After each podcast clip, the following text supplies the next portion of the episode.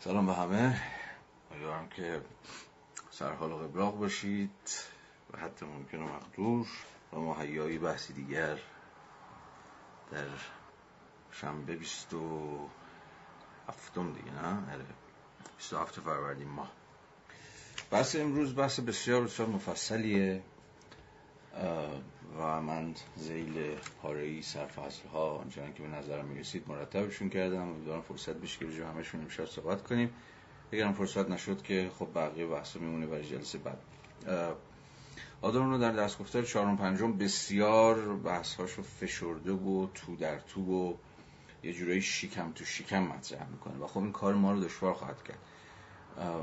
ما راجع به یک درس گفتار داریم حرف می‌زنیم راجع به یک متن یک پارچه که بابایی نشسته باشه و نوشته باشه به شکل خیلی حالا منسجم و برنامه‌ریزی شده. بنابراین وقتی که قراره که شما یک لکچر رو که برنامه اختزاعات یک لکچر یا بحث میشه موضوع تو موضوع میاد سخنران که بحثش رو تموم نکرده یه بحث دیگر رو شروع می‌کنه. خلاصه که می‌خوام بگم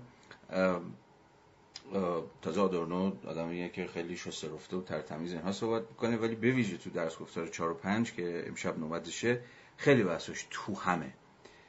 و به نظرم می‌رسه که خیلی هاش هم به قدر کافی منسجم تر نشده یا خیلی هاش به زعم من دسته کم نابسنده است. یعنی چیزی گفته خیلی بستش نداده ولش کرده رفته جلوی و یادش اومده برگشته. این اختضا می‌کنه که من یک باز صورت بندی به دست بدم. یعنی به سبب سیاق خودم رئوسی که رئوس موضوعاتی که این بابا طرح کرده رو خدمت شما عرض می‌کنم که دوباره به یه فرمی بهشون بدم و ذیل یه سری title های مشخصی بحث پیش ببرم. این کاریست که تا هفته پیشم تا یه حدی کرده بودم برای اینکه بتونم یه سامانی به بحث بدم و ذهن شما رو آشفته نکنم.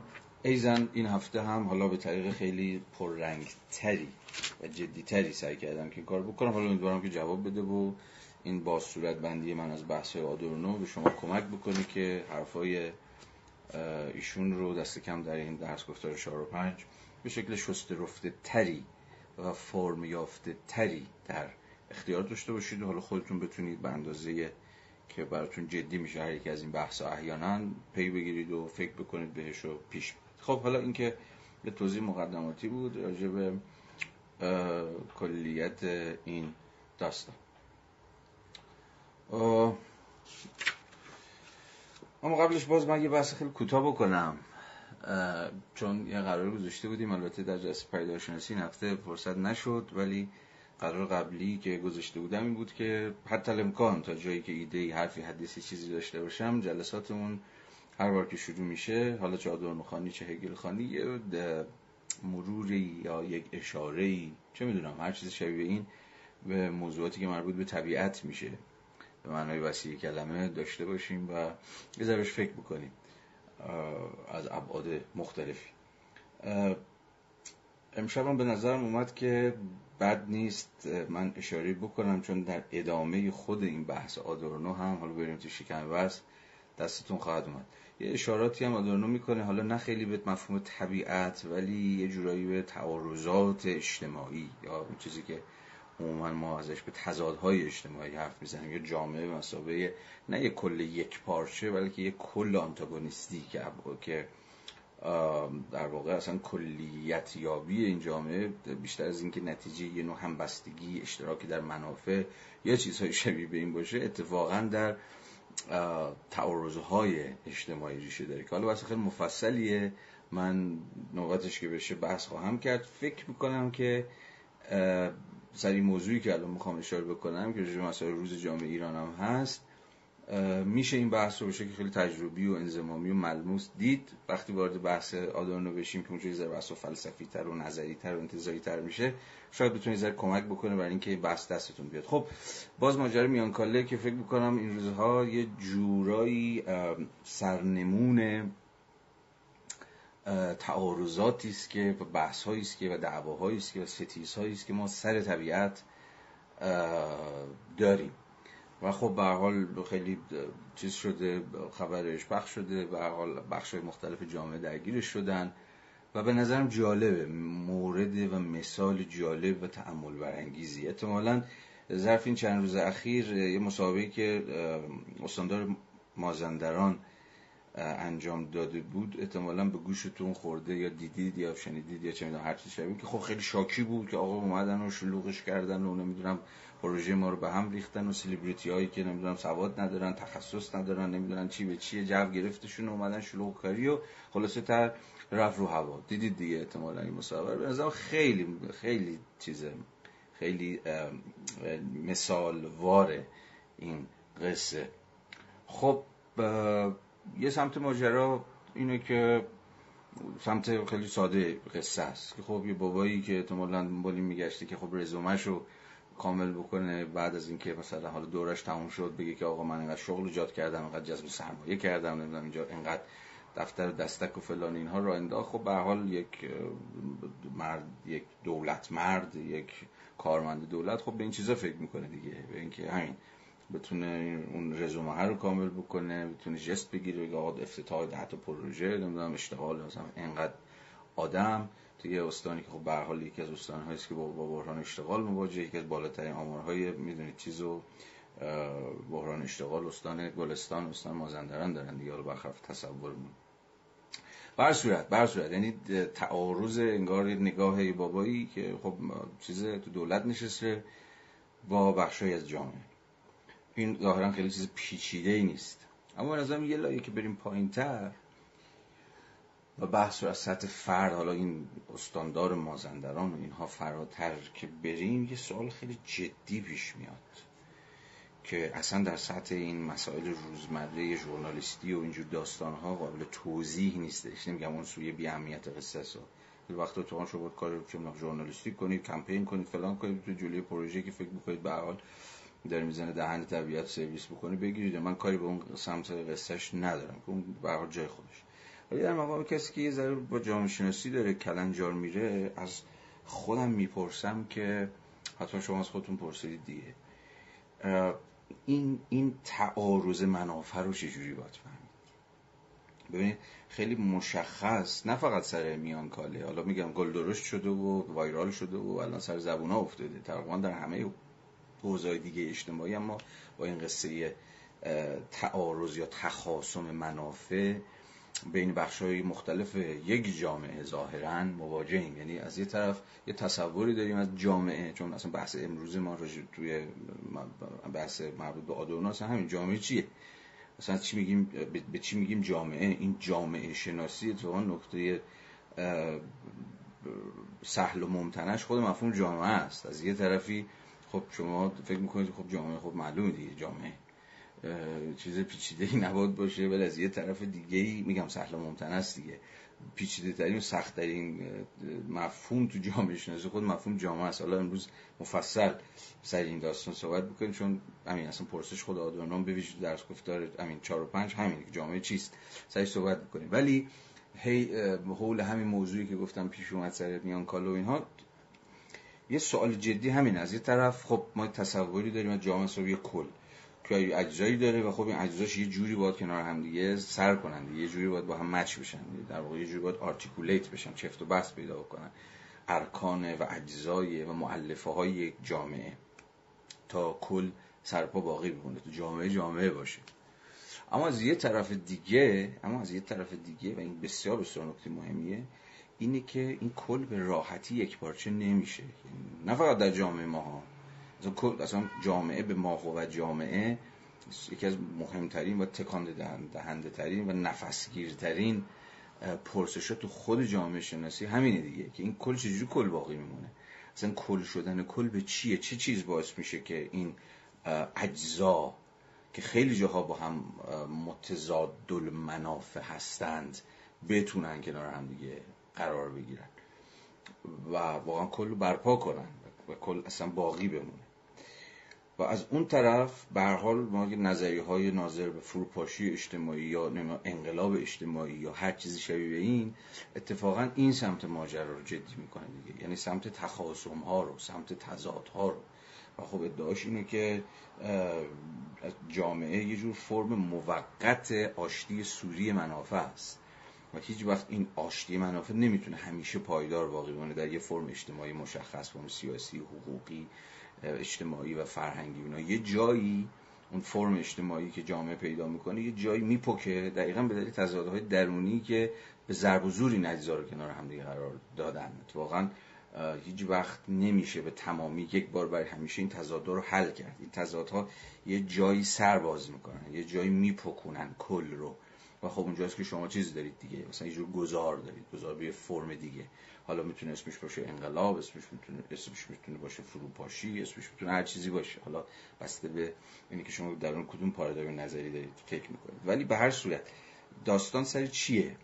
اینجا خودش رو به شکل خیلی عیان داره نشون میده دیگه. البته کل جامعه ما به نوعی آشکارگی همین تضاد منافع است در سطوح مختلفی به این کارگر تو کارفرما تو چه می‌دونم عرض بکنیم که معلمان و دولت معلمان و دانش آموزان و غیره و غیره. حالا انبوهی از مثال هایی که میشه نشون داد که کجا و در چه سطوح این تضاد اجتماعی هی میاد رو و هی خودش رو نشون میده. در ماجرای طبیعت هم داستان دقیقا از همین قراره دیگه.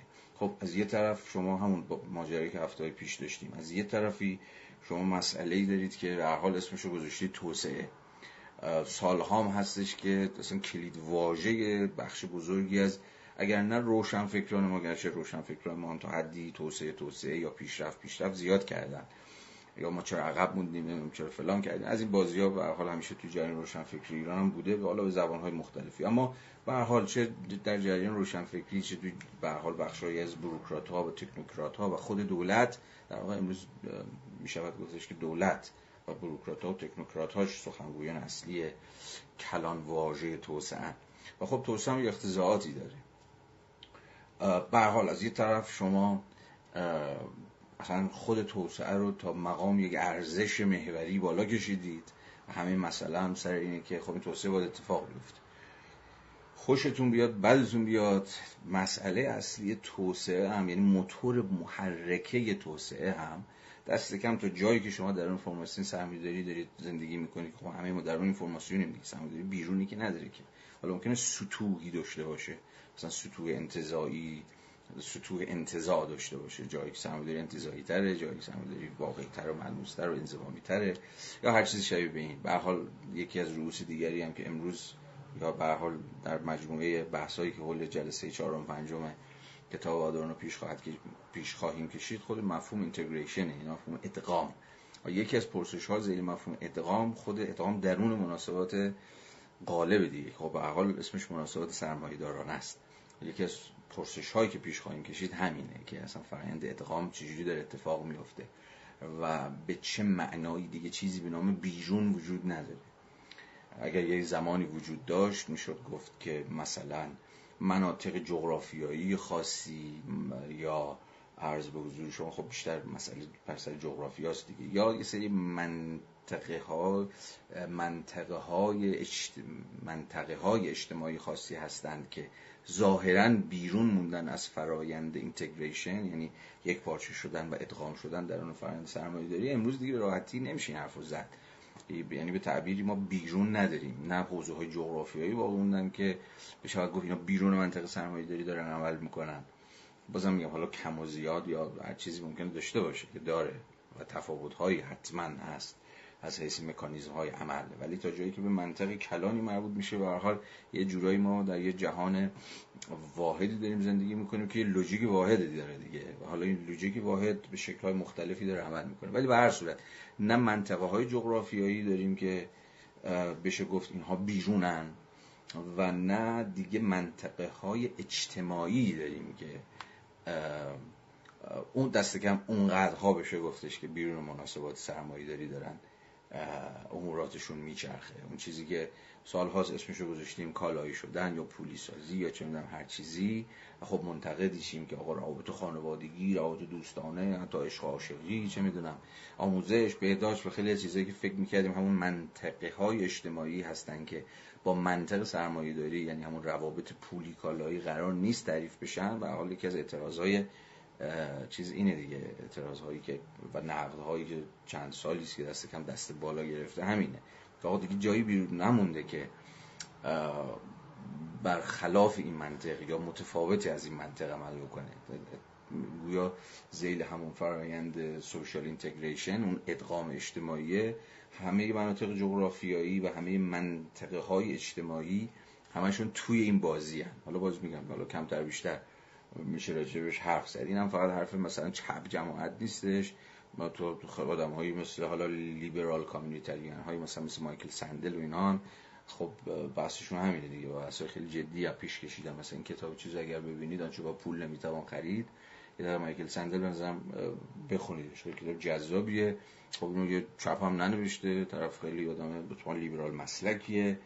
حالا بیشتر کامیونیتریانیسته حالا اجتماعگرا و اینا. ولی خب تای حرفش که اتفاقا ما در این جامعه داریم زندگی می‌کنیم همه چیز می‌تونم با پول خرید اتفاقا.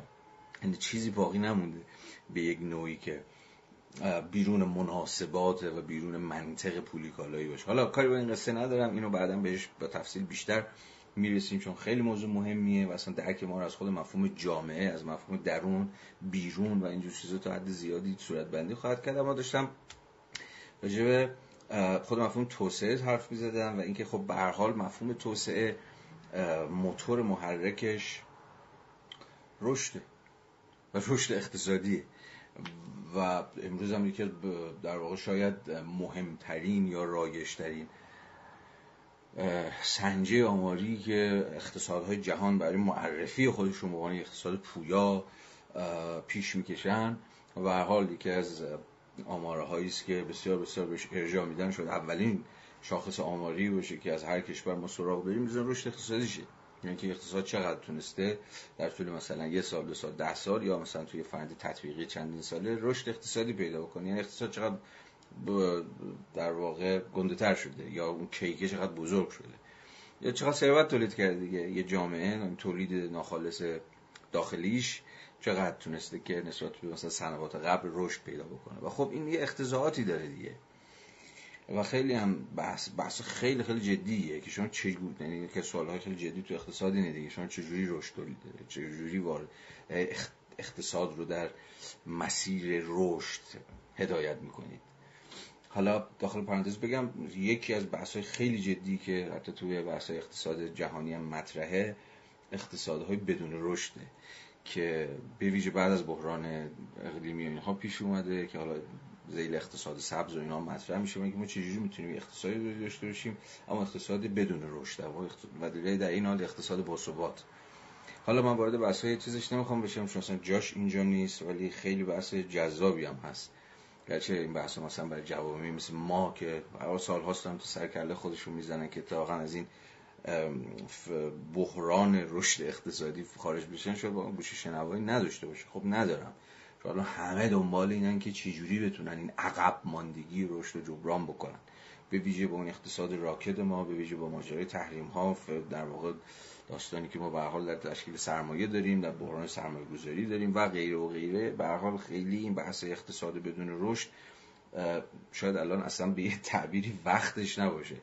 یعنی این بحث نابهنگامی باشه. ولی خب از اون طرف هم می‌دونیم که خیلی وقتا بحث های نابهنگام اتفاقا وقتشونه چون ناگهان مثل یه زنگ خطر یا مثل یه شک می‌تونن فضای دست کم نظری رو تکون بدن. چون توجهات به یه سمت دیگه است ولی اتفاقا این بحث های ظاهرا ناجور و بی وقت و همین نابهنگام و اینها که گوش شنوایی نداره شاید بتونه اتفاقا به یک معنایی دست کم توجهات رو جلب بکنه و یه فضای تنفسی یه پارادایم نظری جدیدی رو پیش بکشه که حالا اقتصادهای بدون رشد و اینا تا حدی این بحث رو دنبال می‌کنن.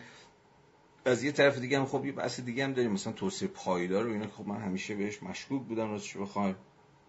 یعنی از یه طرفی یه جور بحثی که تعارف داره دیگه. از یه طرف رشد رو می‌خوایم ولی خب رشد مخرب نمی‌خوایم. یعنی رشدی نمی‌خوایم که مثلا همین دیگه طبیعت رو داغون کنه فقط برای این نسل باشه بتونه بینا نسلی باشه بتونه طبیعت رو پاسداری کنه و غیره و غیره. و حال مثلا نهادهای مثل سازمان ملل یا مثل یونسکو یا حتی سازمان چیز بانک جهانی سازمان تجارت جهانی اینا همه رو ببینید به زیر توسعه که حرف می‌زنن.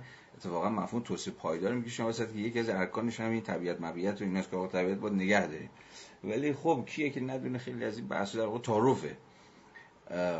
تعارف خیلی جدی هم هست. نه فقط در جوامع به اصطلاح پیرامونی مثل ما بلکه تو خود جوامع سرمایه‌داری هم مسئله سر همینه که آقا شما به هر حال رشد رو نمی‌تونید منهای اون نگره طبیعت به مسابه منبع یا به مسابه سورس یا طبیعت به مسابه ثروت اصلا پیش برید به هر حال طبیعت ثروت چیز دیگه. یعنی اصلا باید به مسابه ثروت بهش نگریست. و این کل پارادایم حاکم بر به هر حال مختص چیز جهان بینی سرمایه داریست ولی اتفاقا ممکن نیستم که یه جاهایی هم بله حالا مثلا این بحث های چیزم میشه تر کرد که روشن اتفاق بیفته ولی خب حالا مثلا در طبیعت کمتر سرویس بکنیم. ولی میگم بنیادش رو هواست و بالا بعدا با دیگه دیگه سری صحبت کرد. اما اون چیزی که باز می‌خواستم بگم اینه که ببین تعارض اجتماعی اینه. شما از این طرف توسعه می‌خواین از این طرف شغل می‌خواین از این طرف رشد می‌خواین از این طرف به باید به این سوال جدی سوال جدیه جواب بدید. ثروت چجوری رو خلق می‌کنه این سوالو هیچ کس نه چپ نه راست نه بالا نه پایین هیچ کس نمی‌تونه از زیر این سوال شونه خالی بکنه که به حال این ثروت چجوری تولید میشه. و جامعه که نتونه ثروت تولید بکنه چون از این طرف شما جمعیت رو دارید از این طرف مسئله فقر رو دارید از این طرف مسئله نابرابری ها رو دارید. خیلی ساده از این طرف کلی آدم دارید که با چیزن دیگه با چیکارشون سیر شه. خیلی ساده. و این ممکن نمیشه مگر اینکه اون نظام اقتصادی بتونه که ثروت تولید بکنه. یکی از بحثایی که ما اصلا نکردیم در ایران همینه. که چه جوری باید این ثروت تولید بشه؟ به چه قیمتی؟ با چه هزینه هایی ما چی رو حاضریم قربانی کنیم برای تولید ثروت؟ اون یارویی که هم استاندار مازندرانی که سر خودش داشت می‌زد چون با کلی معلوم بود که لابی کردن و چک و چونه و اینا که پروژه رو بگیرن پول بیاد ردیف بودجه باشه و هم شغل درست کنن رزومشون رو فلان بکن که تو سر خودش می‌زد خب از یه طرفی دقیقا مسئلهش اینه که خب آقا توسعه همون رشد آقا ثروت آقا اشتغال فلان فلان. ولی از اون طرف شما چی دارید؟ از اون طرف یه نگاه چیز دارید دیگه طبیعتگرایی دارید که میگه نه. حتی این این در واقع طبیعت یه مسئله بین نسلیه این طبیعت کل زیست بومی رو نمی‌دونم پرنده ها رو نمی‌دونم کلی از طالاب ها رو منابع آبی رو داغون می‌کنه آلودگی درست می‌کنه فلان فلان فلان. اینجا شما با بنیادن با یک تعارض منافع سر و کار دارید. پاسخش چیه؟ خب مثلا پاسخش نیست که الان شما کدوم سمتی دارید خب مثلا بنده و شما که اتفاقا تکلیف معلومه که کجا باید شدیم خب این وریم سمت طبیعتیم. آقا نه آقا فلان. با طبیعت رو پاسداری کرد فلان کرد بهمان کرد. ولی ولی سوال جدی دقیقا باز برمیگرده به این تعارضی که بین ثروت و طبیعت هست. کدوم یک از اینا؟ می‌دونید این سوال یه زمانی خیلی جدی برای من مطرح شد. خیلی خیلی جدی. و از اون موقعی دارم بهش فکر می‌کنم. به پارا در واقع پارادوکسیکال بودن موقعیت. یه جایی بود اطراف رامسر رفته بودیم می‌رفتی یه ارتفاعی رو بالا و چیز بود یه رستورانی بود که رفته بودیم اونجا غذا بخوریم. بعد همینجور که می‌رفتیم می‌دیدم که خب مشخص بود که اونجا یه بافت جنگلی داره و خیلی باز مشخصتر بود که این جاده رو تازه کشیدن و خب به شدت شلوغ ترافیک بافت هنوز تا حد زیادی روستایی ولی مثلا تو دل روستا انواع اقسام رستوران ها و اون چیزهایی که توی شمال خب شما زیاد می‌بینید دیگه اگه شما رفته باشین چیزها رو کمتر بیشتر دیده. خب اول سوالی که یا پرسشی که یا در واقع اعتراضی که تو ذهن من و دوستانم شکل گرفته بود اینی که آقا بیا. باز زدن دهن طبیعت سرویس کردن و باز جاده بکشه و نمی‌دونم کسب و کار را بندازه و اغذیه و باز تیرونیا و جایی دیگه بیان و فلان و فلان و حتما که زدن سرویس کردن دیگه اینجا رو. شلوغی و کسافت و ترافیک و نمی‌دونم معلومه که درختهایی که قطع شدن و نمی‌دونم بافت طبیعی که دست خورده و فلان فلان. واسه چی؟ بود مثلا چهار تا مغازه چیز مثلا رستوران را بیفته. کنجکاو شدم که صحبت بکنم با محلی ها و تقریبا پیش ذهن یعنی تو ذهن خودم این بود که خب احتمالاً اونام شاکی هم دیگه که آقا از وقتی که مثلا این جاده ها کشیده شده و اینجا شلوغ شده و ترافیک میشه و فلان و فلان مثلا زندگی ما به هم ریخته و به هر حال داستان ایجاد شد. ولی چقدر ساده انگار بودم. اتفاقی که افتاد اتفاقی افتاد تو این گپایی که می‌زدم با محلی ها این بود که در همشون بدون کوچکترین استثنایی چون من با ده 15 نفرشون صحبت کردم. گفتن خیلی خوب شده خیلی عالیه. و من اونجا واقعا به اینکه چقدر ممکنه یک آدم ساده انگار باشه منظورم خودم بود. خیلی متاسف شدم. بر صورت حرفشون خیلی ساده بود. گفت از وقتی که اینجا جاده شده از وقتی که اومدن اینجا رو نمی‌دونم صاف کردن شات رستوران زدن فلان زدن اینجا پر رو شده قیمت زمینامون رفته بالا اشتغال ایجاد شده. حتی خیلی از زنایی که دیروز مثلا تو خونه نشسته بودن الان میان سر کار میرن تو رستوران. خیلی جوانای بیکارمون فلان فلان فلان و الی آخر. می‌تونید کل این سناریو رو و این روایت رو ذهنتون احتمالاً بازسازی و بازنویسی بکنید. و کمترین کسی این دغدغه رو نداشت که داداش این اصلا نابود شد اینجا که. یعنی دیگه چیزی به نام همون باز طبیعت و مبیعت و اینا دیگه باقی نمونده. زندگی خوشگل و قشنگ و ارگانیک روستایی و نمی‌دونم گاو و گوسفندی که این برابر میچریدن و طبیعت بکر رو دست نخورده و اینها دیگه حرفی یا تو هم پرسه گفتم آقا طبیعت آلودگی ترافیک؟ درک. تا قبل از اینکه مثلا اینجا چیز نبود ما چجوری داشتیم زندگی می‌کردیم؟ یک در واقع روستایی یک منطقه روستایی که هیچی نه کاری توش بود نه شغل توش بود نه تو ثروت تولید بکنه نه زمینامون ارزشی داشت زمین نمی‌دونم فلان فلان. حالا الی آخر. خیلی نقط ببینید اصلا از کنار این قضیه نمیشه گذاشت یه پارادوکس اجتماعی بسیار نفسگیره. ببینید دقیقا خود بومی های اون منطقه هم از اینکه این روند توسعه اومده و بافت اجتماعیشون رو داغون کرده و لطو کرده براشون ماشین آورده و آلودگی آورده و ترافیک آورده و اینجور چیزها اتفاقا راضی بودن. چرا؟ دلیل ساده بود. دلیل ساده بود چون زمینم گرونتر شده. دلیل ساده بود چون اشتغال تولید شده چون الان خودم میرم سر کار بچم نمی‌دونم سر کاره حتی زنم هم اونجا شده آشپز من شدم دربون رستوران پسرم مثلا شده راننده فلان فلان فلان فلان. خب ببینید همین ببینید دقیقا این پارادوکس اجتماعی است.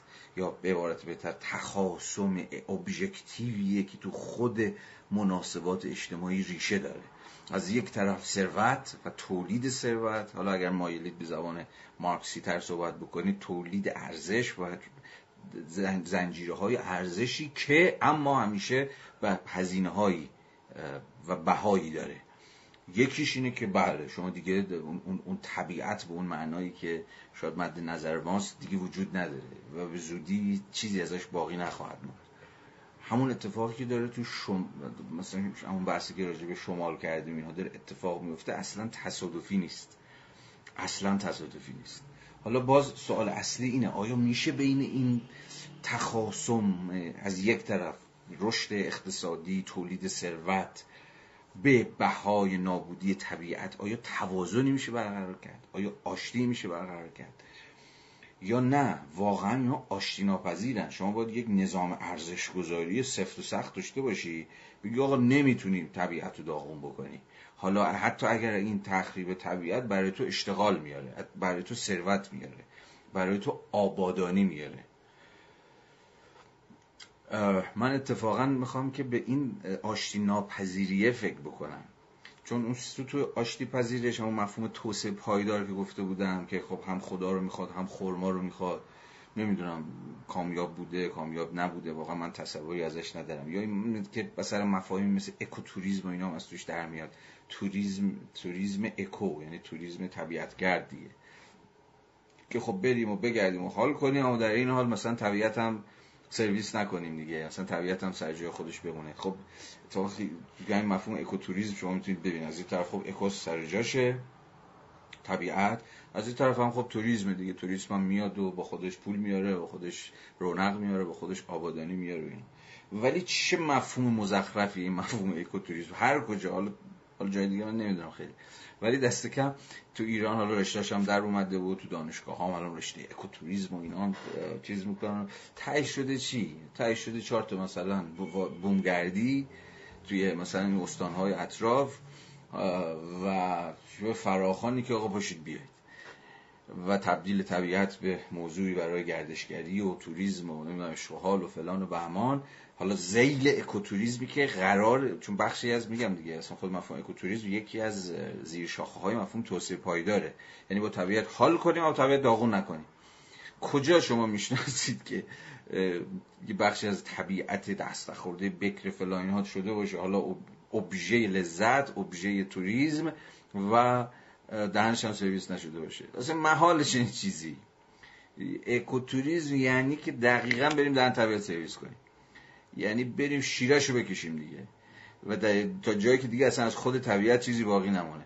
تا چند سال پیش کسی این خونه می‌دونست هرمز کجاست الان هرمز خیلی مد شده دیگه. الان که اکوتوریسم اینو پای ما ایناست جنوب. یا خود مثلا سیستان بلوچستانی که استاد محروم و فلا اینا الان یکی از ابژه های محبوب این اکوتوریست هاست. و خب کیه که ندونه الان اونجا خشتک اونجا رو دارن می‌کشن پایین؟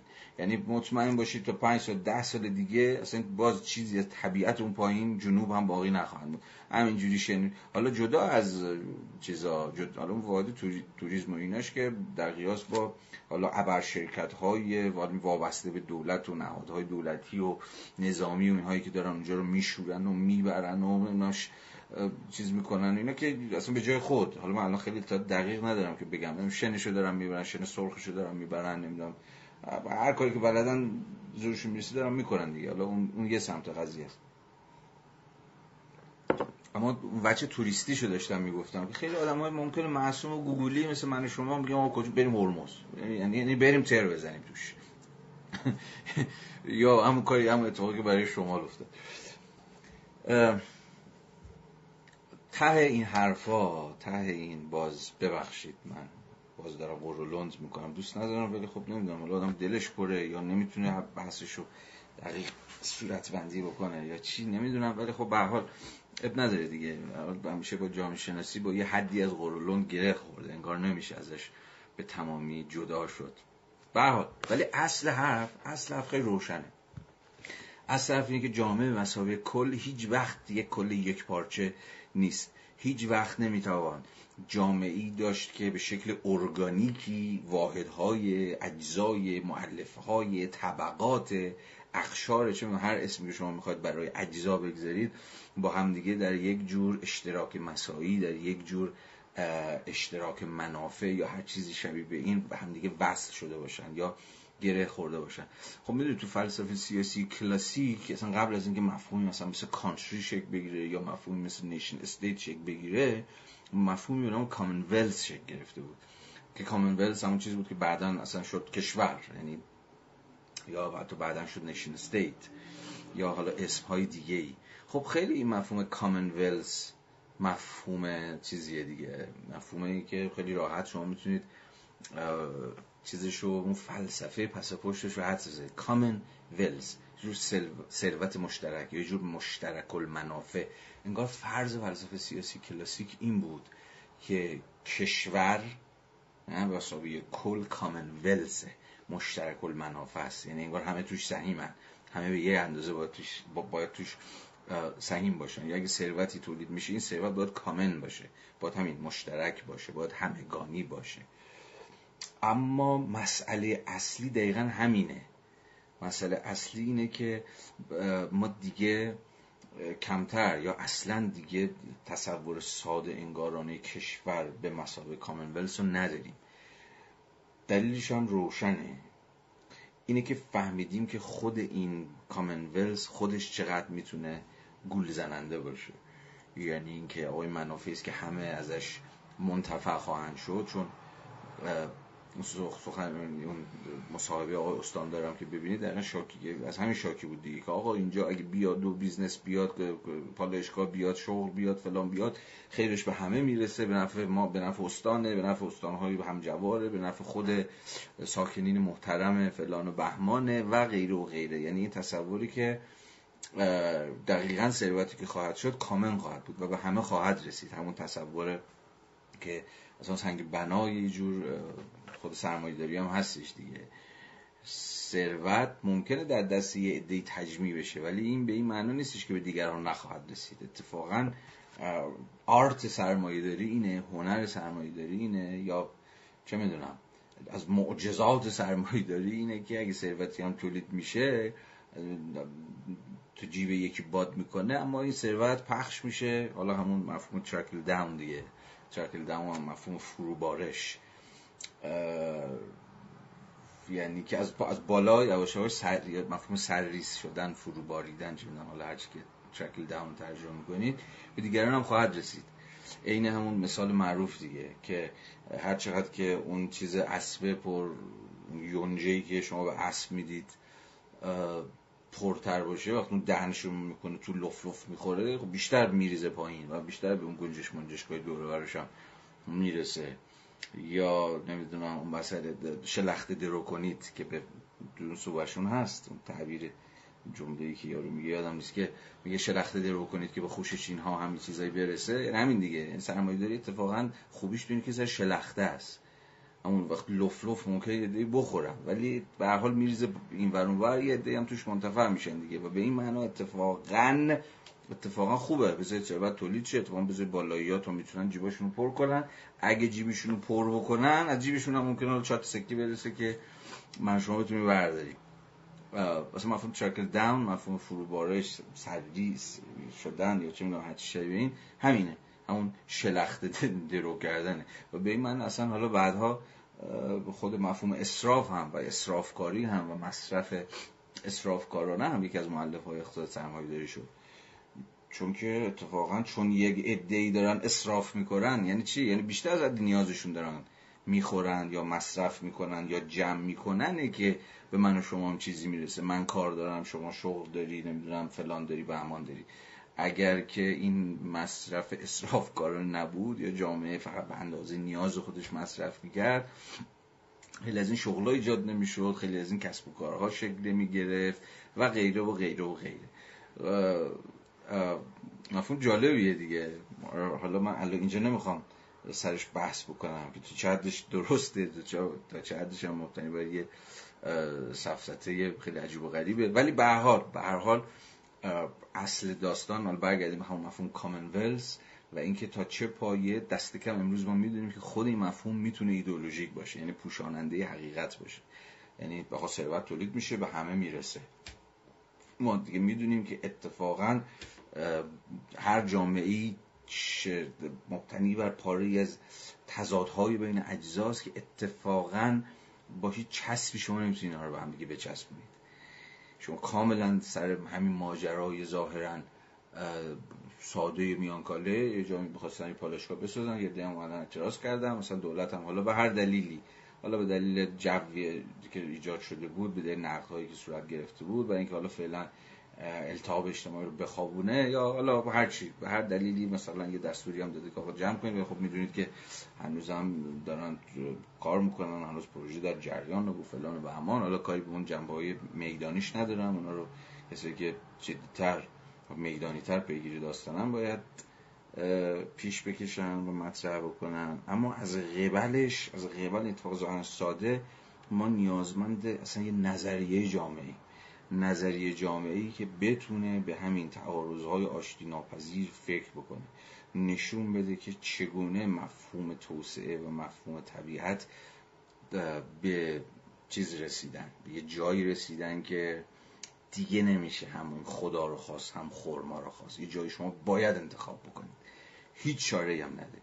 مثلا تمام بحث‌های جهانی هم که حول بحران اقلیمی اینا در جریانه مثلا کنفرانس پاریس کنفرانس همین پارسال نه همین چند ماه پیش که مطمئن نیستم که مراکش برگزار شد یا کجا.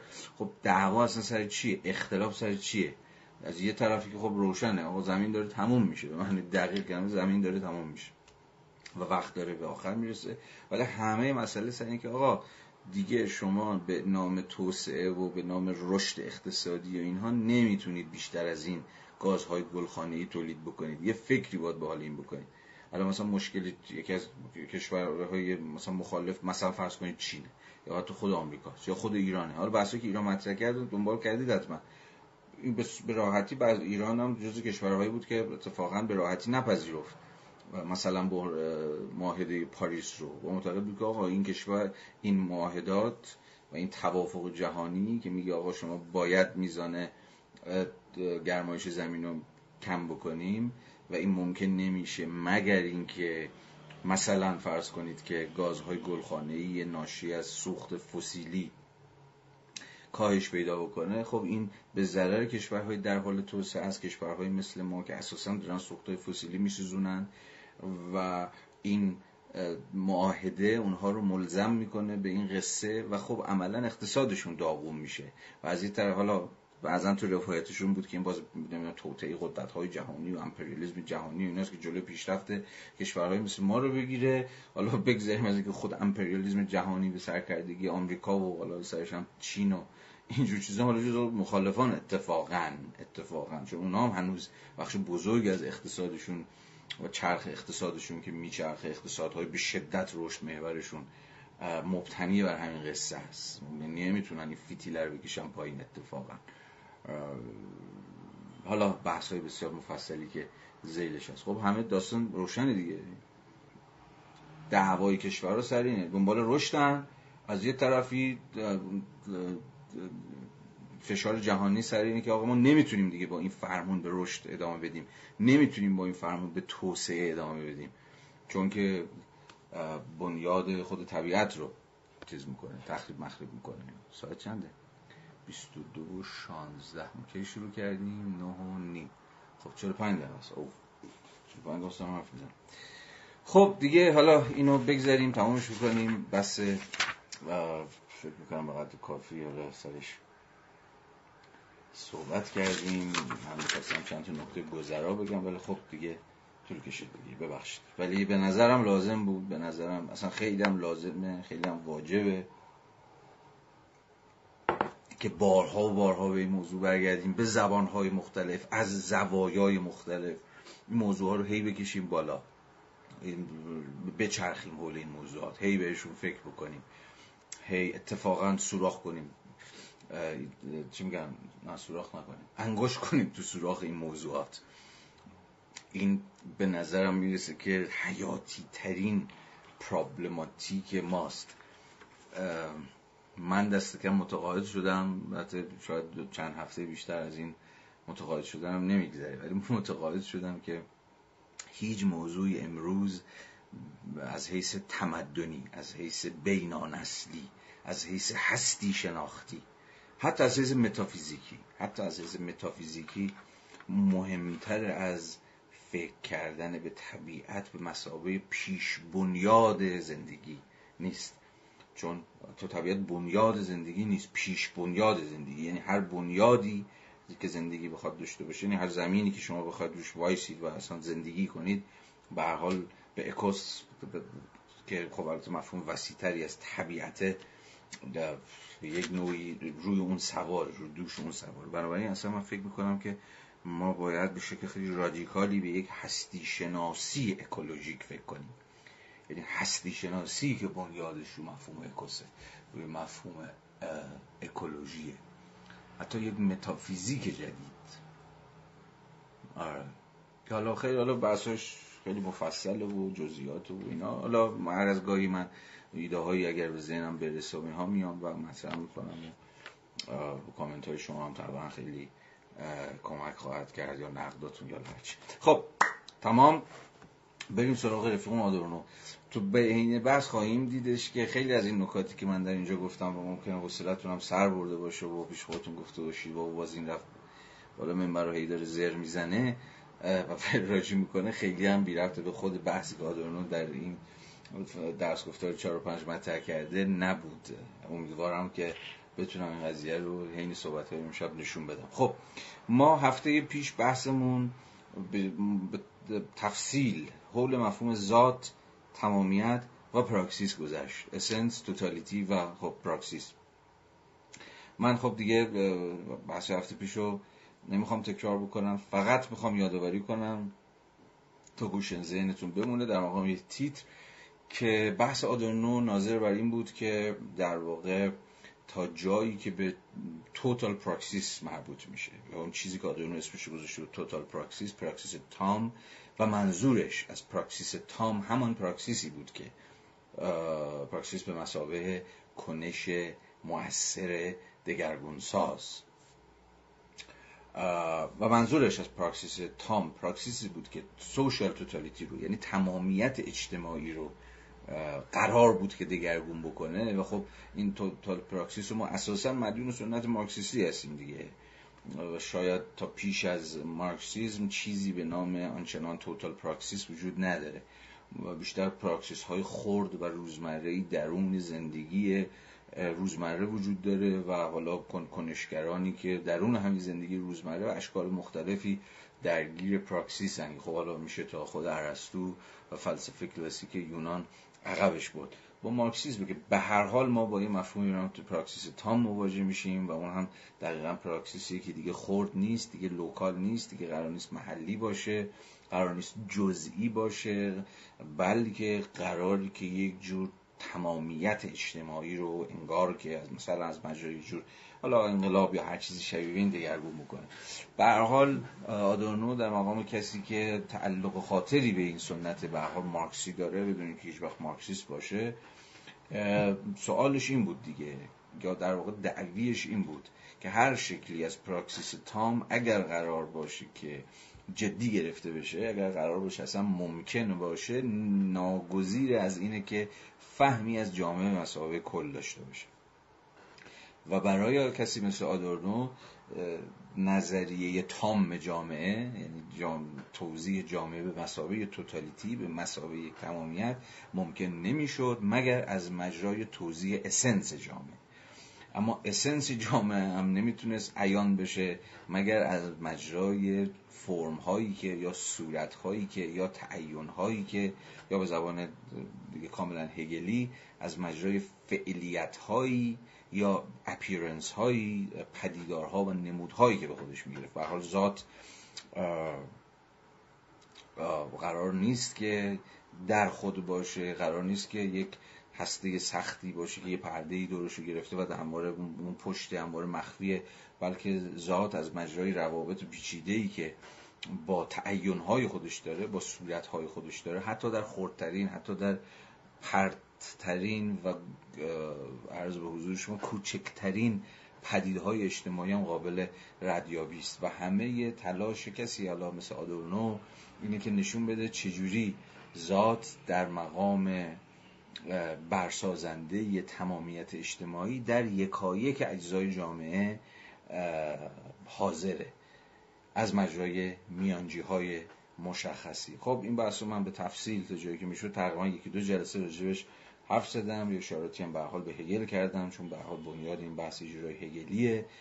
جلسه قبل خود پیداشناسی روح هگل همان جایی که داشتیم از مفهوم جوهر از مفهوم سوژه و این هم حرف می‌زدیم فکر می‌کنم که به این بحث کمک می‌کنه. برای اگه بخواید این بحث رو در چند لایگی هاش و پیچیدگی هاش دنبال بکنید غیر از این یکی دو جلسه گذشته که خود خود آدورنو داشتیم پیداشناسی روح هم جلسه قبل این جلسه 11 احتمالا بتونه بهتون کمک بکنه و براتون جالب باشه که یه ذره ابعاد و جنبه های این بحث براتون روشنتر بشه خب اینو اجالتا به عنوان یه مرور خیلی فشرده از بحث هفته قبل از من بپذیرید. بریم راجع به مسائل جدیدتر صحبت بکنیم. مسائلی که گام به گام خود آدم پیش می‌کشه.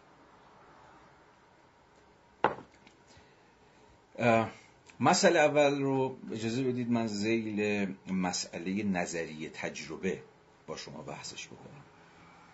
چه چیست مسئله نظریه تجربه؟ دوگانه انگار نظریه یه طرف و تجربه یه طرف دیگه. یا عنوان دیگه هم شاید بشود برش گذاشت دوگانه مثلا مفهوم و مصداق. خب یه توضیح بدم که این چیه و بعد بحث رو پیش ببرم و پیشنهاد آدورنو رو هم تر بکنم. داخل خود جامعه شناسی اگر بخوام این بحث رو دنبال بکنم با زبان خیلی ساده با شما حرف بزنم این شکلی میشه. حتی تو ما در ایران هم سالهاست که داریم این بحث رو. از یه طرف انگار که مثلا جامعه شناسی یا فلسفه یا کلا سوشال و human science انگار دو تا قطب داره. انگار. یه عده ای اونورن نظریه بازن. عشق نظریان عشق حرف قلمبه سلمبه و گنده و فول نظریه های مختلف و اینجور داستانان که خب عموما از طرف اونوریا متهم میشن به همین کلی بافی و نمی‌دونم انتزاعی اندیشی و آقا نظریه ها و حرفاتون ربطی به جامعه نمی‌دونم ایران نداره. چیزی راجع به خود جامعه نمیگه. پرتوی بر واقعیت های اجتماعی نمیندازه و غیره و غیره. انگار یه سمت ماجرا اینه. دارم هر قطبی رو یه جورایی از چشم قطب مقابلش برای شما توضیح میدم. اینجوری شاید یه ذره براتون بهتر جا بیفته. خب پس یه قطب اینه. انگار یه قطب شما دارید که میشه همین از چشم قطب مقابل به نظریه بازها چیزشون کرد متصفشون کرد یا متهمشون کرد یا هر چیزی شیبه از یه طرف دیگه شما تجربه گراها رو دارید. یعنی کسایی که خیلی دنبال نظری و پذری نیستن ممکن رو مثلا ندونه مثلا نظریه فلان چیه نظریه بهمان چیه ولی خب مطالعات تجربی و میدانی و اینجور چیزا خوب بلده و دنبال همین به قول خودشون دنبال واقعیت های اجتماعی میگرده. خیلی نمی‌خواد که بحثش رو با چارچوب های نظری آنچنانی یا اینها توضیح بده. صرفا مسئلهش اینه که خود روندهای حاکم بر واقعیت رو و خب عموما هم مثلا با روش های کمی نمی‌دونم آماری عدد و رقم و اینجور چیزها. نه البته همیشه ولی عموما پیش ببره. یعنی از یه طرف انگار ما ایدئالیست های نظری پرداز رو داریم که به زعم اونوریا تو هپروتن و تو عوالم خودشونن و نظریه های بی ربط به جامعه ایران می‌گیرن از مجرای ترجمه و مرجوع اینها وارد ایران می‌کنن و صحبت های می‌کنن که به درد هیچ کسی هم نمی‌خوره. از این طرف هم یه مشت پوزیتیویست دارید که فقط عدد و رقم و آمار بلدن و راجع به هر موضوع ریز و خرد و بی ربط به بی ربط و با ربط و چیزی کلی برای شما داده و عدد و رقم و مقاله و اینها تولید می‌کنن که به در هیچ کسی هم نمی‌خوره. و تو پرتوی هم بر واقعیت نمیاندازه. جز همین در واقع تقلیل پیچیدگی واقعیت در قالب مجموعی از احتمالا الگوها یا فرمولها یا اعداد و رقمها یا ضریب همبستگی ها یا رگرسیون ها یا چه می‌دونم هر چیزی شیبه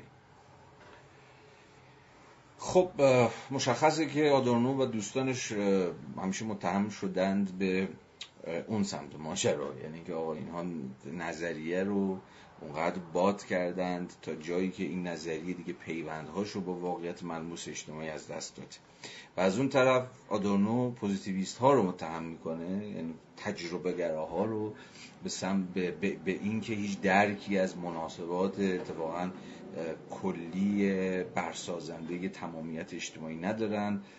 و محدود شده دیدشون و افق دیدشون به مجموعی از فکت های پراکنده بی ارتباط با همین که صرفا دستن در کار تولید یک دانش اجتماعی به درد نخوره در بهترین حالت اگر هم به درد بخوره مثلا به درد دولت ها می‌خوره یا به درد بازار می‌خوره یا به درد در واقع ارکانی از جامعه می‌خوره که از مجرای همین تولید آمار و عدد و رقم و اینها حالا می‌خوان یا برنامه‌ریزی کنند یا نمی‌دونم کالاشون رو بهتر بفروشند یا آسیب شناسی بکنند یا چه هر چیز شیبه خب آدورنو دقیقا به واسطه روش دیالکتیکیش می‌خواد ادعا بکنه حالا فارغ از اینکه واقعا جامعه شناسی آدورنو به واقع چقدر کامیاب شده در این دعوی دیالکتیکیش اما به هر صورت همه مسئله آدورنو اینه که ببین اصلا از این دوگانه یا نظریه پرداز باید باشیم یا تجربه گرا باید باشیم باید احتراز کرد. مسئله این نیست که نظریه ها فراسوی واقعیت های اجتماعی و ناتوان از توضیح فکت های اجتماعی هن. و اصلا همین کارشون اینه که نظریه پردازی بکنند همینجوری رو هوا از اون طرف هم خب تجربه گراها یا پوزیتیویست ها یا هر اسمی که شما روشون می‌گذاری از این طرف دیگه اینها هم باید دست رد به هر شکلی از تفکر مفهومی بزنن و اصلا کارشون مفهوم سازی نیست کارشون مثلا تولید عدد رقم و جدول و نمودار اینجور چیزاست. میگه جفت اینا چرته. جفت اینا جفت اینا دریوریه.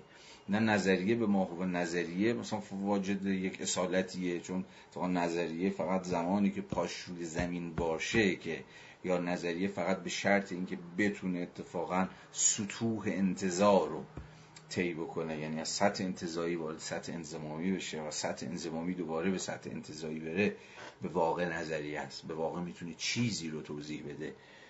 و از اون طرف هم و از اون طرف هم تجربه گرایی هم یا مطالعه فکت ها هم فقط در صورتی که بتونه به سطح مفهوم برکشیده بشه در صورتی که بشه فکت رو در ارتباط با دیگر فکت ها یا به زمان و در نسبت با همون ذات اجتماعی توضیحش داد در نسبت با تمامیت اجتماعی تبیینش کرده که واجد ارزشی و اگر نمیشه مجموعی از مطالعات موردی که هیچ ربطی هم به همدیگه ندارن. و به درد کسی هم نمی‌خورن و اتفاقا پرتویی هم نمیاندازن و بصیرتی و ویژنی هم به ما نمیدن. نظریه دیالکتیکی جامعه اتفاقا میباید هم هم فکت رو به رسمیت بشناسه فکت های اجتماعی رو. امور واقعی که الان در جریانن.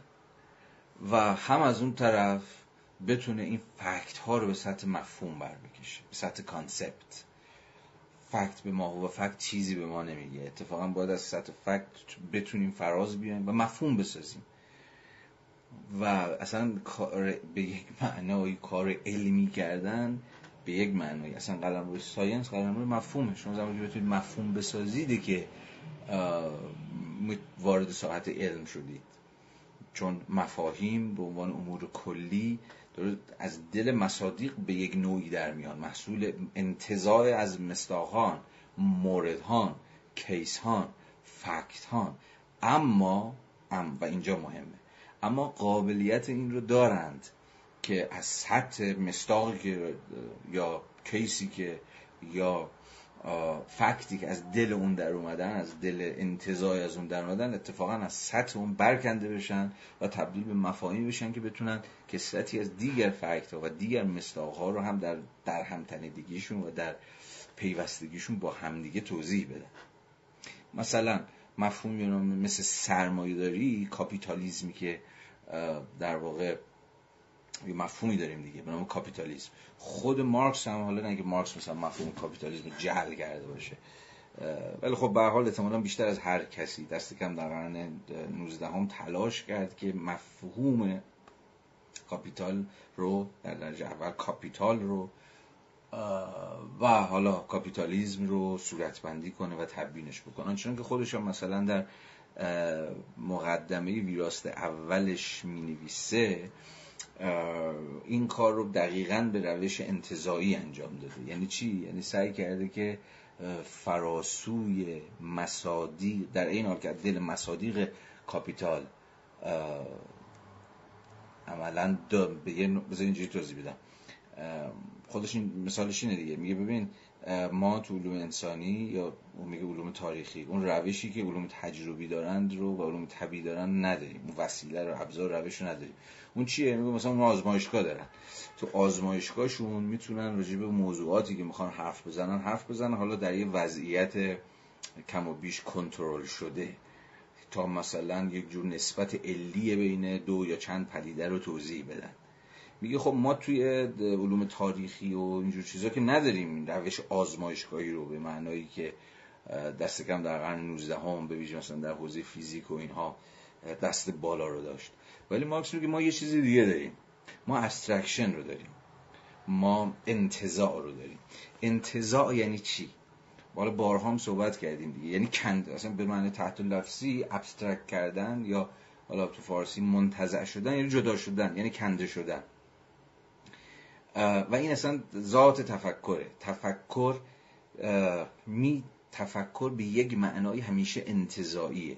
انتظایی به معنی که تو هپرود نیست تو, تو عوالم خودش داره سعی می‌کنه و دنیا رو نمی‌دونم آب ببره فیلسوف ما رو خواب می‌بره چون همین توی دنیای خودش داره سعی می‌کنه. اصلا انتظایی و اینا رو به این معنی نباید بیان بهش فکر بکنیم چون اساسا مفهوم انتظایی تو زبان فارسی خیلی بار منفی داره دیگه.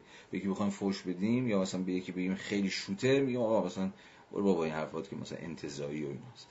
ولی abstraction به معنای دقیق فلسفی کلمه یعنی اتفاقا امکان امکان فراز آمدن از امر انضمامی.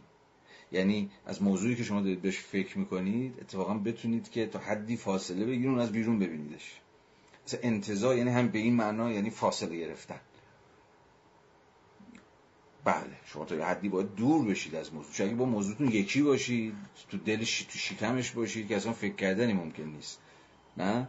شما وقتی با یه چیز بیش از اندازه یکی هستید وقتی با با یه چیز اصلا با خود زندگی با ابژه با موضوعاتش بیش از اندازه نزدیکید بهش. یعنی دارید توش قوتوری دارید توش دارید توش شنا می‌کنید به یه معنایی. یا همون دیگه باهاش آیدنتیفای شدید یکی شدید باهاش. خب خب اون اصلا برای شما تبدیل به موضوع نمیشه. اصلا برای شما تبدیل به ابژه نمیشه. انتظار به این معنا یعنی اتفاقا یه لحظه فاصله بگیرید و بتونید از بیرون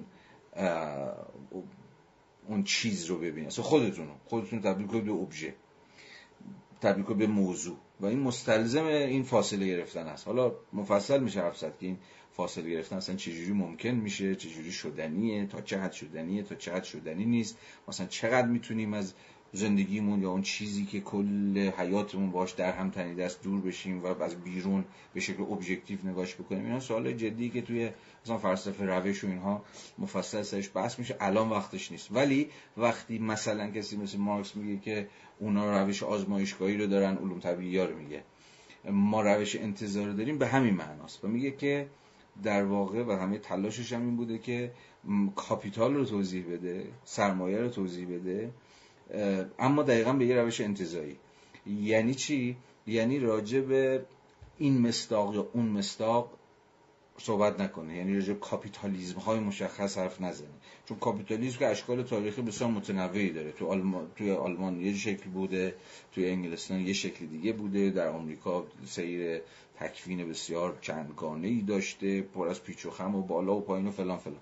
کاپیتالیسم شکل های تاریخیه یا در واقع تعین های زمانمند یه منطق انتزاعی به نام capital.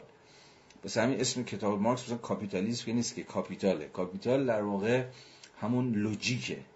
یک منطقی است که یک منطق انتظایی است که کل تعین های تاریخی کاپیتالیستی رو داره هدایت می‌کنه. اگر موفق شده باشم اینو توضیح بدم به شما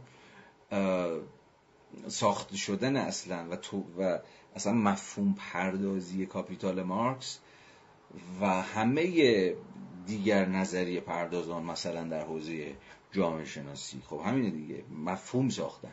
مفاهیمی ساختن. درسته که این مفاهیم از دل چیز اومده بیرون.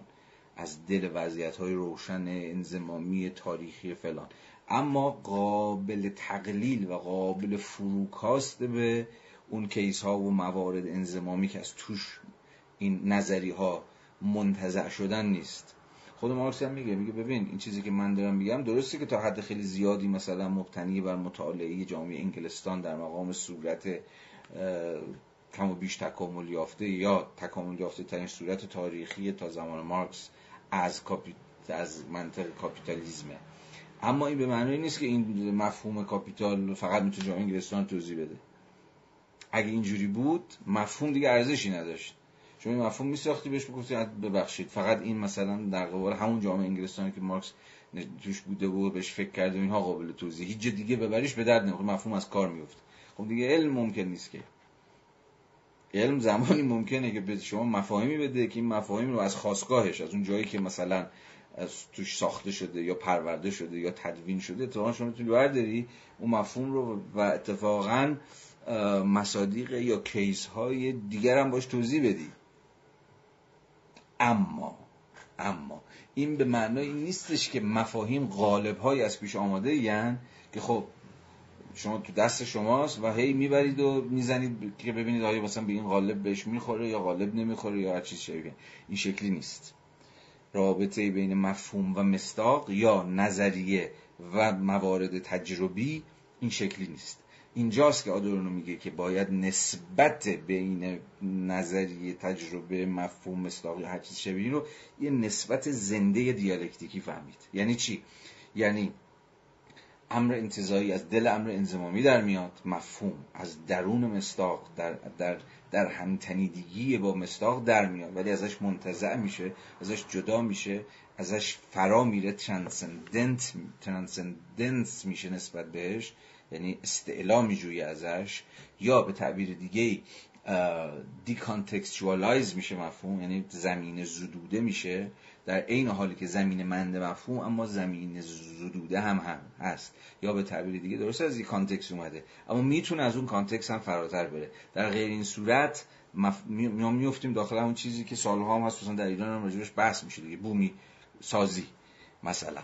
یعنی آقا این نظریه های غربی مال غربی هست. به درد خودشون می‌خوره به درد ما نمی‌خوره. ما باید مفاهیم خودمون خودمون مثلا از صفر دوباره تولید بکنیم. خب این دیالکت در واقع یه نصفش درسته. نصف دیگرش غلطه. حالا نصف که نیست ولی به یه ورش درست یه وری درست که بله این, این, این مفاهیم این نظریه ها تو یک زمین تاریخی ساخته شدن. صورت بندی شدن حالا می‌خواد مفهوم کاپیتالیسم باشه مفهوم بروکراسی باشه می‌خواد مفهوم دولت بورژوایی باشه می‌خواد مفهوم کنش ابزاری باشه. چه می‌دونم انبوهی از مفاهیمی که تو جامعه شناسی هست و کلی جامعه شناسی هم دارن باش کار می‌کنن. بعد من یک از روی آسمون که نیومده پایین ماتت آسمون پاره نشونه بیفتن پایین که اینا توی context تاریخی ریشه دارن. اما اون, اون نسبش که غلطه اینه اینی که این گونه نیستش که این مفاهیم به مثابه یه جور قالب های یا صورت های یا فرم های صلبی که به context شون وصلن و منتزع نمی‌تونن بشن ازشون همچنان وجود دارن و یه چیزای خیلی حاضر آمادن که شما باید اون موضوعی که می‌خوای باشون توضیح بدی رو بریزی توش. حالا یا اندازش میشه یا اندازش نمیشه. این که دریوریه. این سا این ایستاترین و خام دستانه ترین صورت بندی که میشه از نسبت بین حالا مفاهیم یا منظومه های مفهومی و مصداق های انزمامی یا تجارب تاریخی به دست داد کسی مثل آدورنو تلاشش اینه که نشون بده که ببین نه اون نظریه های انتظایی که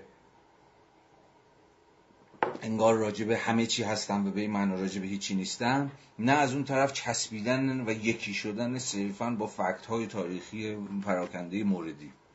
بلکه یه جور نسبت کاملا زنده و دیالکتیکی بین مفهوم و منظومه های مفهومی و مصادیق. این یعنی چی؟ یعنی اوکی شما مفهوم سرمایه‌داری رو یا مفهوم بروکراسی رو سرمایه‌داری سرمایه‌داری نکنم. مفهوم بروکراسی رو. اصلا مفهوم دولت رو. یا مفهوم نام دولت. دولت بورژوایی. یا اصلا دولت. به معنی که مثلا چه می‌دونم. وبر رو کار برده. مفهوم وبری دولت چیه؟ میگه که ببین دولت یه نهاد اجتماعی که حق انحصاری کاربست زور مشروع رو در یک روی سرزمینی مشخص در اختیار داره مثلا تعریف یا به زم خود وبر مثلا ایدئال تایپ دولت. خب داستان اینه که شما با این مفهوم دولت وبری باید بتونی کار کنید تو جامعه شناسی. نه تو جامعه شناسی در هر شاخی از علم.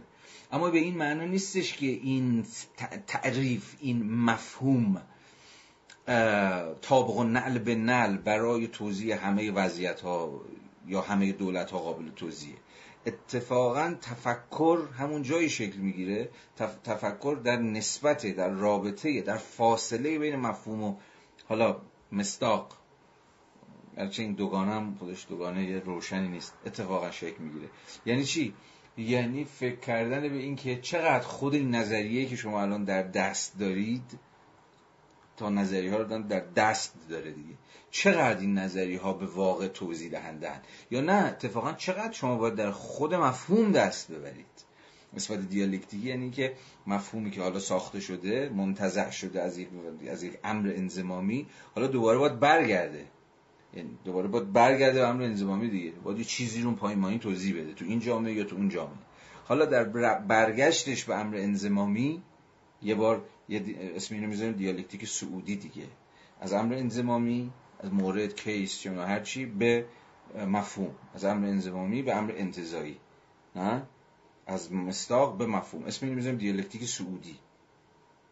حالا این دیالکتیک صعودی فقط نمی‌تونه صعودی باشه اون بالا باشه اون بالا بالا ها از از اون بالا برای همه دست تکون بده. بگه من همتون رو می‌بینم.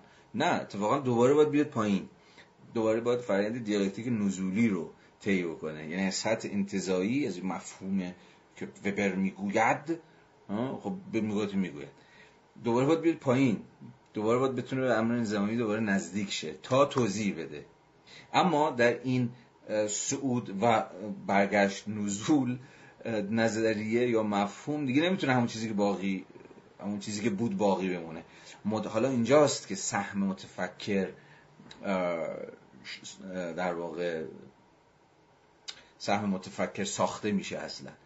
البته متفکر فقط کارش تعدیل مفاهیمی که دیگران ساختن نیست. جامعه شناس فقط نیست که مفاهیمی که وبر یا مارکس یا چه می‌دونم هر بابای دیگه ای ساخته فقط یه ذره جرح و تعدیل بکنه یه ذره خوشگلش کنه یه ذره بگه اینجاش کم داره اینجا زیاد داره. نه اتفاق جاهای شما تو خودتون مفهوم بسازید. اصلا وچه شاید پررنگتر مداخله متفکرانه در جامعه شناسی هر رشته دیگه تو خود سطح مفهوم سازیه. جایی شما خودتون مفهوم بسازید. اما باز نه فقط مفهومی که فقط و تنها فقط مثلا می‌تونه ایران توضیح هیچ جای دیگر نمی‌تونه بر جای دیگه تق از کار میفته نه مفاهیم در این بازم میگم دیگه در این رفت و برگشته مدام حالا یا ساخته میشن یا باز صورتبندی میشن یا جرح و تعدیل میشن یا کم میشن یا زیاد میشن یا گشاد میشن یا تنگ میشن. و شما یعنی با مفاهیم ظاهرا واحد دارید کار می‌کنید. ولی مدام این مفاهیم در نسبت با اینکه چه وضعیت انزمامی رو می‌خوان توضیح بدن در قبال چه جامعی در اون چه مناسبات تاریخی و غیر و غیره مدام دست می‌خورن. برای همین بود که وبر می‌گفت. گفتش که علوم اجتماعی منظورش از جمله جامعه شناسی اینها بود از موهبت هموار جوان بودن برخوردارن. خیلی تعبیر جذابیه. من به اولین بار که توی چیز به چشم خورد توی اون فلسفه علوم اجتماعیش به چشم خورد. خیلی جمله هیجان انگیزی بود برام. این تعبیر رو یه بار دیگه فکر کنید. مفاهیم علوم اجتماعی از موهبت هموار جوان بودن بهره یعنی چی؟ منظور کسی مثل وبر چیه؟ اینه که ببین مفاهیم به یه نوعی داره میگه قدیمی نمیشن دیگه. هیچ وقت اتفاقا صلب قرار نیست بشن. هیچ وقت قرار نیستش که مفاهیم شیواره بشن. بگن خب دیگه مثلا قال مارکس یا قال وبر تمام خداحافظ ما رفتیم. میگه نه اتفاقا این مفاهیمی که ساخته شدن مدام باید در هنگامه به کار برده شدن در قبال موضوعات مختلف مدام دست بخورن. همین میگم دست بخورن و بیشتر از این چیزی نمیگم. چون اشکال متفاوتی از دست خوردن وجود داره.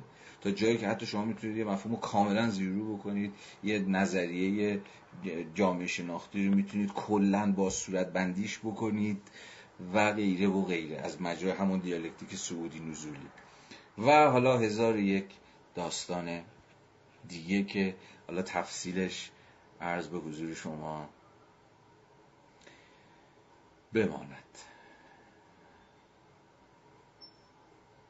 خب این به حال یک بحث های تو خیلی مختصر آدم میگه و میگذره. من دیزر باز حالا به اسم اینکه بستش بدم و تو بیشتر توضیح بدم و اینها حالا هی در واقع راجبش وراجی کردم. نمی‌دونم چقدر تونستم بگم که داستان چیه. پس تا جایی که به مسئله نظریه تجربه یا مفهوم مصداق مربوط میشه اساسا و بنیادن باید اینها رو در یک نسبت هموار رفت و برگشتی یا به زبان ساده تر در یک نسبت دیالکتیکی فهمید. و نه از یه طرف فقط امیدوار بود که من, من مثلا یه الان تو ایران هم مد شده دیگه مثلا چه خود منم من فکر می‌کنم که مثلا میگم این نظریه خوب بلده مثلا. خب این بدترین فوشیه که من فکر می‌کنم کسی می‌تونه به من بده. تو دیگه هم تقصیر خودمه. ولی خب ولی این این اصلا جامعه شناس بودن نیست. که من مثلا بلدم که مارکس چی گفت بلدم فوکو چی گفت بلدم حالا اون یکی اون یکی چی گفت. خب این چه ربطی به جامعه شناس بودن داره؟ هیچ ربطی نداره. هیچ ربطی نداره. اگر که اگر که این نظریه ها قادر نباشند که یعنی فقط در حد همین یه سری توضیحی که این می‌گوید اون می‌گوید فلان باقی بمونه. فقط این قادر نباشیم با این نظری ها کار کنیم. دلوزی زمانی می‌گفت ببین نظری ها مفاهیم مثل جعب ابزارن. اگه تونست یعنی مثل چیزم مثلا مثل آشار پیش گوشتی هن. باید بتونن اون دری که شما می‌خوای وا کنی رو باید بتونن وا کنن اگه تونستی مثلا با این آچار حالا هر چی که هست. مارکس وبر بوردیو فوکو هر کی هست. با این مفاهیم با این نظریه های مفهومی مثل اون آچاره. اگه آچاره به این پیچه خورد تونست وا, وا کنه خب فبل مراچه بهتر. اگر نه هیچ اصالتی نداره دوش دیگه بردار. یا نه خود برو بساز. چه می‌دونم حالا به زبان خیلی ساده اینقدر مکانیکی هم نیست نسبت بین نظریه و موضوع یا مسئله یا ابژه یا هرچی اینقدر مکانیکی من گفتم یا دلوز گفت. نیستش ولی خب مثالی که گویاست. یعنی داره میگه که ببین اصالت فی نفسه ای ندارن. اگر من نوعی فقط اومدم برای شما وراجی کردم راجع به هگل یا راجع به همین هادورنو یا هر چیز شبیه به این و شما احساس کردید که این مفاهیم فقط یا نظریه ها حکمی چند تا دکور پیدا کردن دیگه. دکور قشنگیه که میشه گذاشته باش جست گرفت و باش ادا در آورد و چون بارهام تو این کلاس گفتم دیگه اسمم مود دیگه. آدورنو بگی اصلا خود به خود فضا سنگین میشه. یا دیگه هگل دیگه قربونش برم دیگه. دیگه الان مثلا انگار شاخ مثلا فیلسوفای دنیاست. اصلا دیگه نه همچین هگل لغمه همچین دهن گیریه نه آدورنو مثلا اند جامعه شناسه اینا هیچ کن به این معنا نیست. ولی اگر چه نزد من چه نزد هر کسی دیگه حس چنین حسی بهتون دست داد. که خب آقا این ادوازیه این جست گرفتنه. همین اسما رو پشت سر هم ردیف کردن و اینجور داستان ها و این نظری ها تبدیل شدن به یه سری اسمای دهم پر کنه به درد نخور که هیچ چی رو نمیشه باشون فهمید. هیچ چی رو نمیشه باشون توضیح داد. فقط همین دیگه به یه جور پرستیج مرستیج اینها به درد بخوره. اینو باید ریخ دور. هم باید اصلا یه تیپا به زد و از شرش خلاص شد. چون واقعا کوچکترین ویژنی به شما نخواهد داد. چنین روی کردی چنین فهمی از نظریه چنین فهمی از جامعه شناسی چنین فهمی از فلسفه. همه اینها همه اینها در نهایت همه مفاهیم همه اینها برای اینن که بشه باشون کار کرد. کار کردن هم مشقات خودشو داره. ولی مسئله اینه که باید بتونیم باشون کار کنیم. یعنی به زبان ساده تر باید به درد بخورن باید به بخورن باید یه دری رو خلاصه وا بکنن. یه مسئله رو بتونن برای شما تبیین بکنن. یا حداقل برای شما مسئله ایجاد بکنن. یه چیزایی که تو دیروز نمی‌دیدید الان بتونید ببینید. مثلا با خوندن مثلا چه می‌دونم وضع بشر آرنت.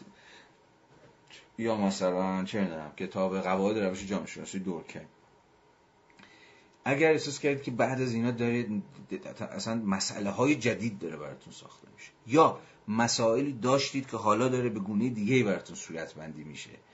یا هر چیزی شبیه به این اون موقع است که مطمئن باشید اتفاق خوبی داره میاد اتفاق درستی داره میفته. ولی اگه نه فقط احساس کردید که دارید با اندیشه های دورکم آشنا میشید.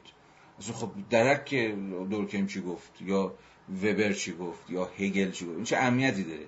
هیچ اهمیت من به شما میگم با خیلی راحت با کسی که سالهاست داره اینا رو درس میده به شما میگم هیچ اهمیتی نداره. صرف آشنایی با مثلا اندیشه هگل این هم آدم دیگه هستش که میشه با اندیشه هاشون آشنا شد حالا چرا هگل؟ اونم یه آدم سخت. فهم بدقلقی. البته ما کمرش رو شگوندیم ولی برها هیچی. به غیر از اینکه مد و همه هگل هگل دارن این روزا می‌کنن. اینا رو دارم بهتون میگم تا یه ذره چی میگن؟ حواستون رو جمع بکنید که گول آدم مثل من رو نخورید. چون خیلی راحت آدم مثل من می‌تونه آدم فریبکاری باشم با سری همین اسامی دهم پر کن سر شما رو مدت ها شیره بمالم. شما روزها و ساعت ها بشینید به این بحثان گوش بدید ولی احساس بکنید که حالا یه چیزی هم بکنید که دارم هگل می‌فهمم. ولی این هگل فهمیدن آدورنو فهمیدن از جامعه شناسی سر در آوردن هر چیزی شبیه این شما رو قوی تر نکن چشاتون رو تیزتر نکن. بهتون مسئله های جدید نده. شما رو حساستر نکن سنسیبیلیتی شما رو اون حسگرهای شما رو سنسورهای شما رو تیزتر نکن اگه این اتفاق نیفتاد این خودتون می‌دونید من که نمی‌تونم من که نمی‌دونم 121 نفری که الان اونجا دارن صحبت های من گوش می‌کنن کیان چی چجوری اینا خودتون باید به خودتون جواب بدید. اگر چنین اتفاقایی براتون نیفتاد به نظرم این همین این live و همینجا قطع بکنید برید دنبال کار زندگیتون. و وقتتون رو اصلا تلف این بحث نکنید. من تا جایی که بتونم تا جایی که زورم برسه هی سعی می‌کنم که هم ادامه همون بحث نظری و تجربه است. هیچ چیز غیر از اون من دارم نمیگم. حالا به زبان دیگه یه ذره راحت تر دارم باتون صحبت بکنم یعنی دارم میگم که نظریه ها یا شما رو قوی تر می‌کنن یا به درد نمی‌خورن. قوی تر کردن به معنی که دور بازوتون کلفتری میشه که نیستش که. چی, چی, چی, چی میگن؟ لال شدن. تیز شدن چشم. آها. چشم ها تیزتر میشه. دقیقتر می‌بینید. یه جاهایی سنسوراتون تا دیروز خاموش بود نسبت چیز بی بود امروز سنسوراتون روشنتره. یه چیزایی یعنی مسئله های بیشتری برای فکر کردن دارید. اینجا اتفاق خوبی افتاده.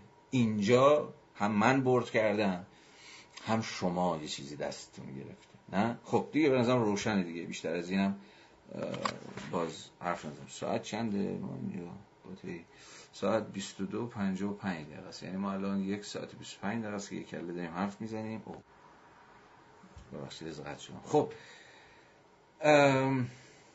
دو تا کار می‌تونیم بکنیم. یه کاری که خب بحث همونجور تمام کنیم یه ساعت نیم میگه کله حرف زدیم و 45 دقیقهش به بحث طبیعت مبیعت گذشت. 45 دقیقهش هم به آدورنو. یا اینکه بریم استراحت کنیم برگردیم.